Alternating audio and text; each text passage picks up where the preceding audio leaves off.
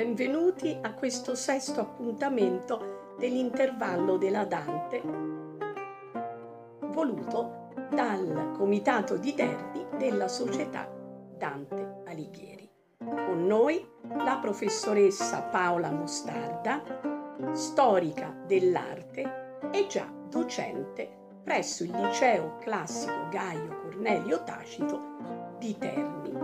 Ci parlerà di e ora a Giotto il grido. Purgatorio, undicesimo canto, verso 95. Giotto moderno. Ascoltiamola.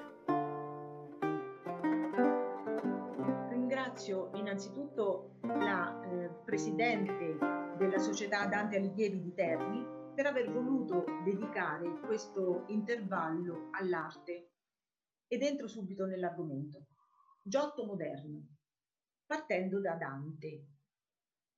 Dante nell'undicesimo canto del Purgatorio, quello dedicato alla vanagloria, cita Giotto in questa terzina.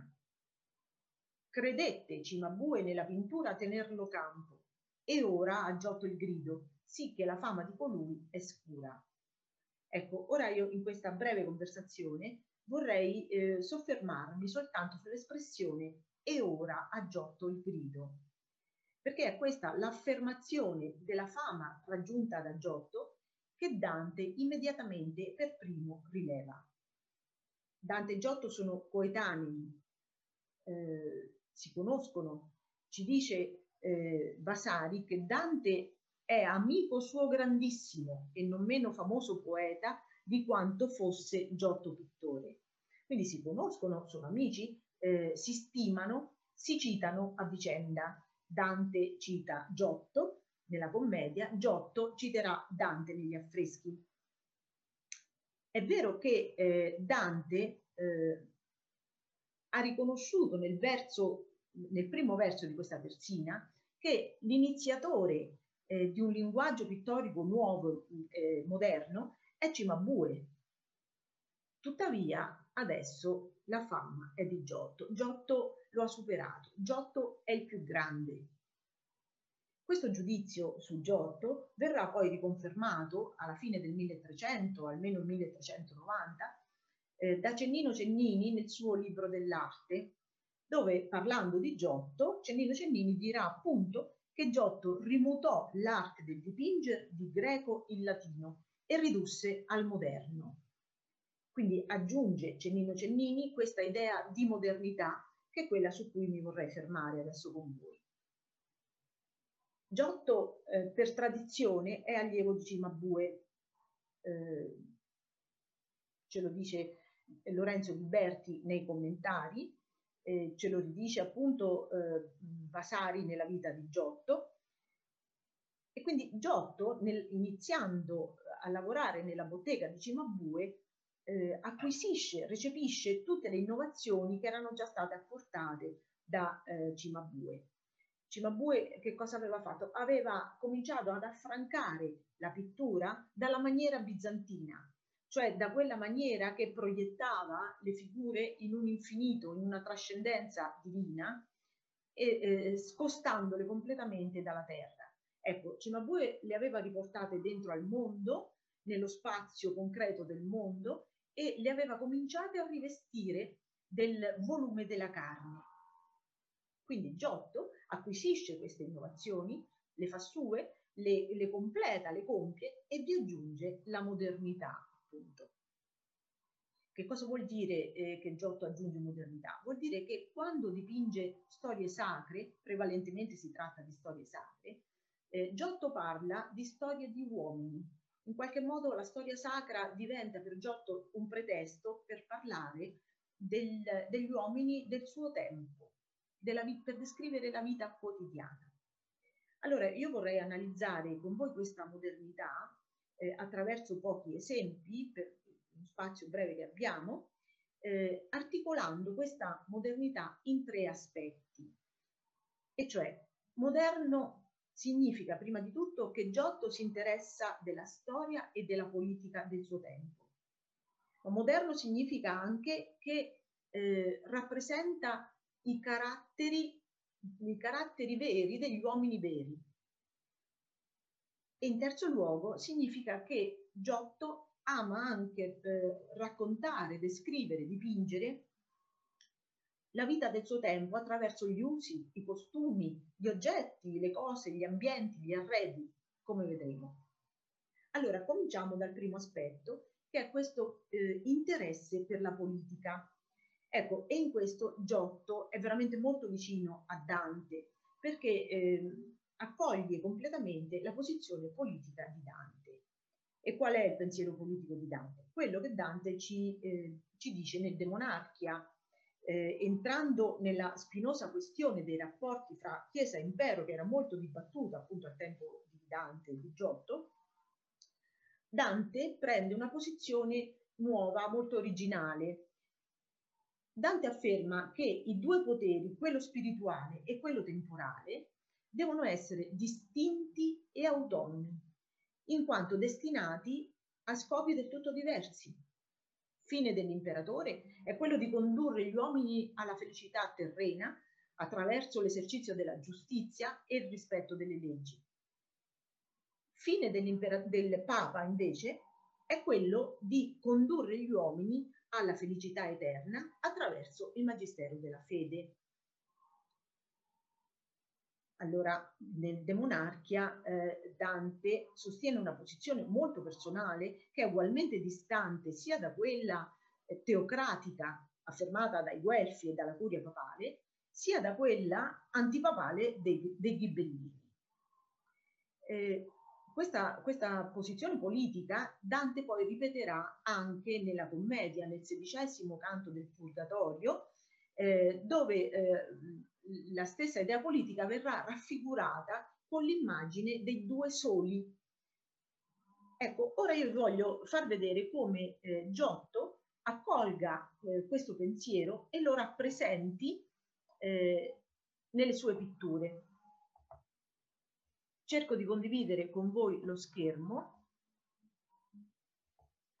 Ecco, questa è la prima immagine che voglio mostrarvi. Siamo ad Assisi nella eh, Basilica eh, Superiore dove Giotto dipinge le storie di San Francesco e questa è una delle prime storie dipinte da Giotto e anche una de delle prime storie della narrazione francescana, il dono del mantello al cavaliere povero.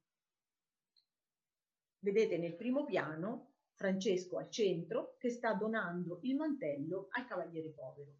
Ma quello che ci interessa di più per il nostro argomento è quello che vediamo dietro, cioè le due montagne su cui Giotto dipinge delle architetture.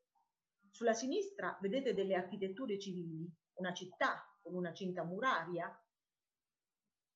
Qualcuno ha voluto riconoscere in questa città Assisi stessa.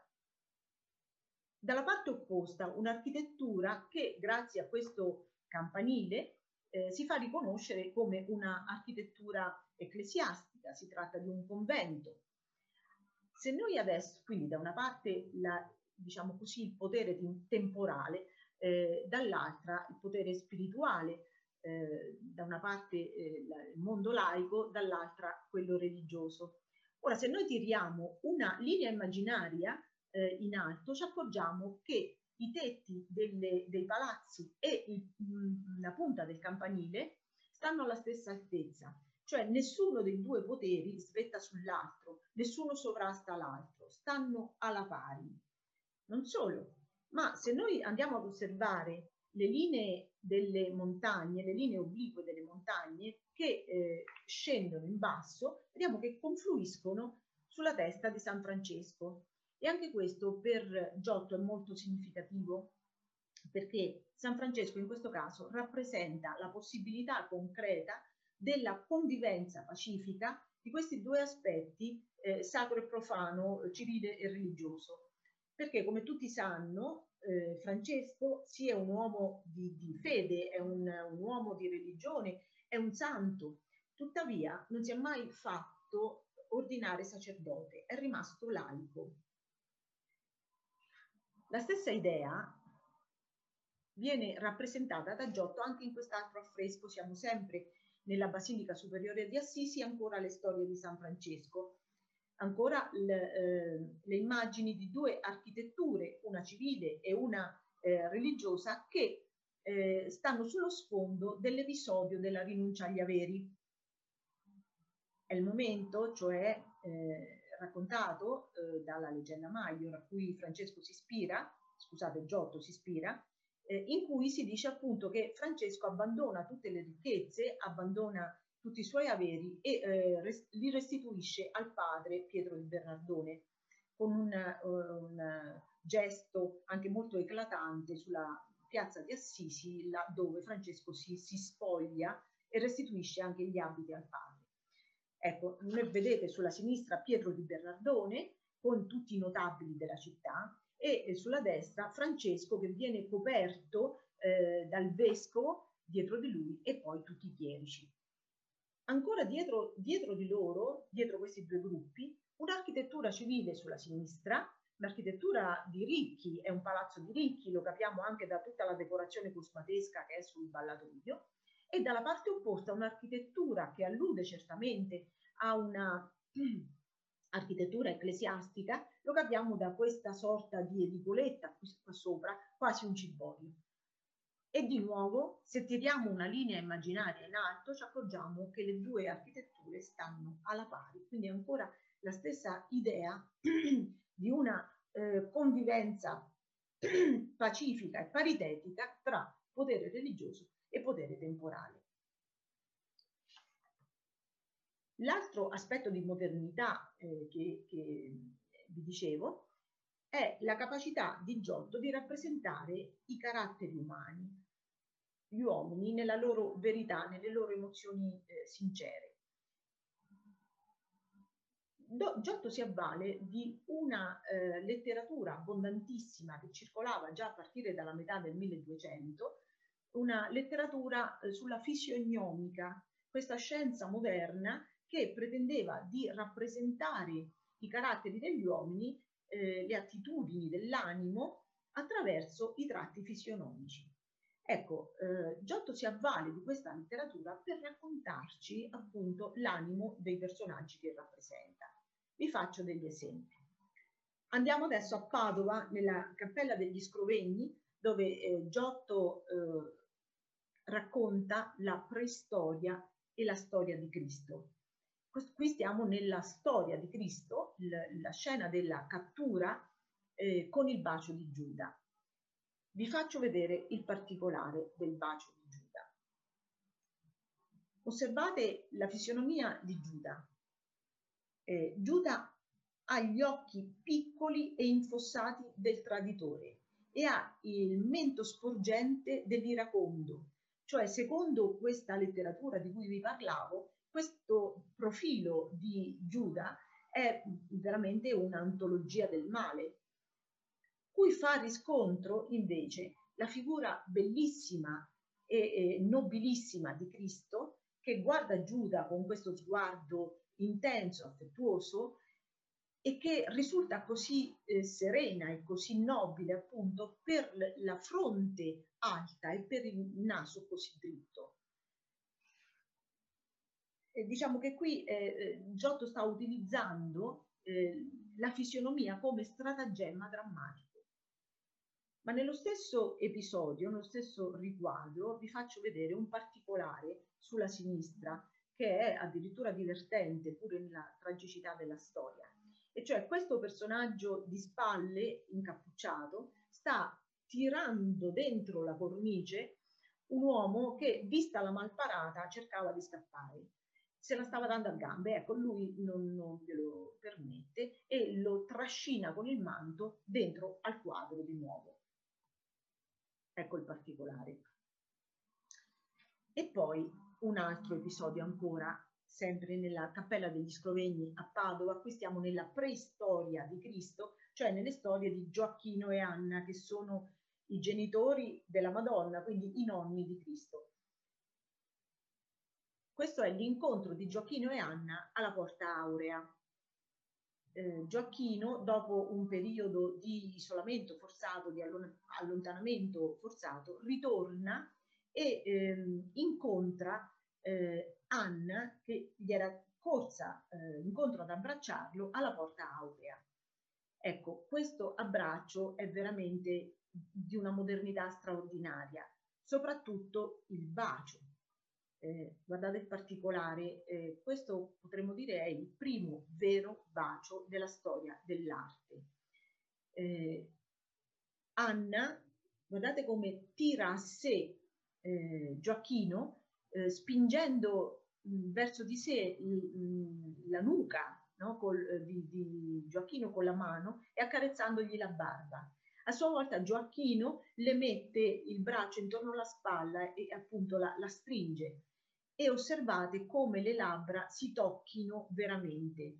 Questo è un, un bacio così intenso, così tenero e così fisico, così carnale, come mai nessuno aveva rappresentato prima. Altro episodio, eh, appunto, eh, altro esempio di questa rappresentazione dei caratteri umani, torniamo però nella Basilica eh, Superiore di Assisi, ancora una storia di San Francesco, una storia della leggenda Maior, appunto, eh, in cui si dice che Francesco era stato invitato dal Cavaliere di Celano a un banchetto insieme a un suo confratello. Ora avviene che durante questo banchetto eh, il cavaliere Celano si sente male all'improvviso e muore. Quindi vedete nella, nella, scena che immediatamente tutti i convitati accorrono verso il cavaliere di Celano e ovviamente Francesco eh, si alza da tavola immediatamente e anche lui accorre ad assistere eh, il cavaliere. Ma vi ho messo nel particolare, qui a destra, eh, l'immagine del confratello che accompagnava Francesco, che molto meno spirituale di lui appare mh, quasi un po' seccato mh, di quello che sta accadendo, cioè della morte improvvisa dell'ospite. Lo vediamo infatti con, rimasto con il coltello eh, sulle mani, mh, un po' ehm, arrabbiato quasi perché è costretto per questo eh, accadimento a interrompere quell'autobanchetto. Ecco, diciamo, è una, un modo così vero di rappresentare gli uomini da parte di Giotto ehm, che riesce diciamo, anche a sciogliere no, la solennità, la drammaticità del, del fatto eh, attraverso una visione della realtà anche ironica. E l'altro aspetto di, moder di, modernità di Giotto di cui vorrei parlarvi eh, dicevo, questa attenzione alle cose, alle abitudini, eh, alle, anche agli oggetti, no? ai costumi del suo tempo, soprattutto quando Giotto parla dei bambini. Eh, Giotto ha avuto eh, sette figli dalla moglie Giuta e quindi conosce molto bene tutto quello che li riguarda, le loro re reazioni, i loro modi eh, le loro intemperanze, ma anche tutti gli oggetti, le cose, i fatti che girano intorno ai bambini. E vi faccio due esempi. Ecco, qui eh, ancora a Padova, nella Cappella degli Scrovegni, qui stiamo nella preistoria, di, eh, no scusate, nella storia di Cristo, cioè il momento in cui eh, la Madonna porta, eh, il, presenta Gesù al Tempio e lo offre, lo mette in mano a eh, Simeone. Osservate nel riquadro, nel particolare, come il bambino